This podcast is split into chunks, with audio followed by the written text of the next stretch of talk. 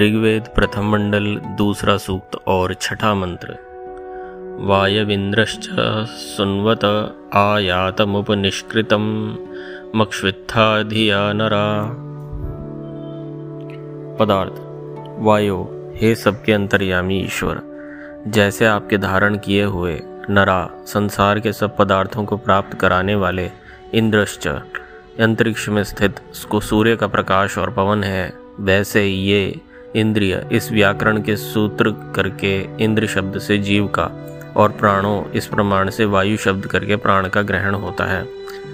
मक्षु शीघ्र गमन से इत्था, धारण, पालन, वृद्धि और क्षय हेतु से सोम आदि सब औषधियों के रस को सुनवतः उत्पन्न करते हैं। उसी प्रकार नरा शरीर में रहने वाले जीव और प्राण वायु उस शरीर में सब धातुओं के रस को उत्पन्न करके इत्था धारण, पालन, वृद्धि और क्षय हेतु से मक्षु सब अंगों को शीघ्र प्राप्त शीघ्र प्राप्त होकर धिया धारण करने वाली बुद्धि और कर्मों से निष्कृतम कर्मों के फलों को आयातम प्राप्त होते हैं। भावार्थ, ब्रह्मांडस्थ सूर्य और वायु सब संसारी पदार्थों को बाहर से तथा जीव और प्राण शरीर के भीतर से अंग आदि को सब प्रकाश और पुष्ट करने वाले हैं। परंतु ईश्वर के आधार की अपेक्षा सब स्थानों में रहती है। यह एक अत्यंत गूढ़ और महत्वपूर्ण मंत्र मुझे लगता है। इसमें एक बहुत बड़े रहस्य का उद्घाटन होता है। आपने एक उक्ति सुनी होगी, यथा पिंडे तथा ब्रह्मांडे, जो एक छोटे से पिंड में सिद्धांत या कार्य चक्र काम कर रहा है। उसी सिद्धांत को आप पूरी सृष्टि में कल्पना कर सकते हैं। तो यह मंत्र, उसका एक जीता जागता उदाहरण है। इस मंत्र में कहा गया है कि जिस प्रकार सूर्य के तेज से और पवन के माध्यम से ये सारा जो ब्रह्मांड है, वह कार्य जगत जो है, वह कार्य करता है, ठीक उसी प्रकार से एक शरीर में, चाहे वह किसी का भी शरीर हो, चाहे वह मानव का हो या किसी जीव जंतु का हो, उसमें जीवात्मा और प्राणवायु के सकाश से विभिन्न रूप से चक्र चलते रहते हैं। इसको समझना बहुत आवश्यक है। देखिए, हमने पिछले मंत्र में चर्चा की थी कि किस प्रकार से जल जो है, भाप के रूप में अंतरिक्ष में जाता है और वर्षा होती है। ठीक उसी प्रकार, किस प्रकार से वायु लेकर जाता है, अग्नि के सकाश से। ठीक वैसे का वैसा ही सिद्धांत हमारे शरीर में भी कार्य करता है। तो हम अगर मानव शरीर की बात करें तो यहाँ पर आप तीन पदार्थों को लीजिए। पहला है जीवात्मा, जो इस शरीर के अंदर है। दूसरा, वो प्राणवायु, जो वह सांस ले रहा है, छोड़ रहा है, और उसके शरीर में जो प्राणवायु बह रहा है, जिसकी वजह से उसका जीवन संचालित होता है। और तीसरा है अग्नि।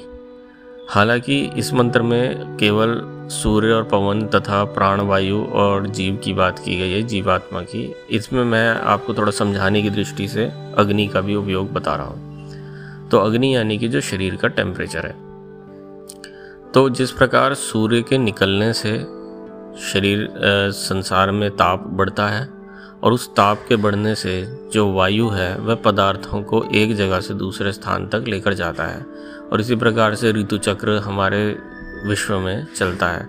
ठीक उसी प्रकार से हमारे शरीर के अंदर हमारा जो जीवात्मा है, वह सूर्य का द्योतक है। तो जिस प्रकार बाहरी जगत में सूर्य ताप को बढ़ाता है, ठीक उसी प्रकार से जब तक शरीर में जीवात्मा है, तब तक उसके शरीर में अग्नि बढ़ी रहती है। अग्नि बढ़ा रहता है, तापमान बढ़ा रहता है। इस अग्नि के बढ़ने, बढ़े रहने से जो शरीर में प्राणवायु है, उसमें हलचल प्राप्त होती है।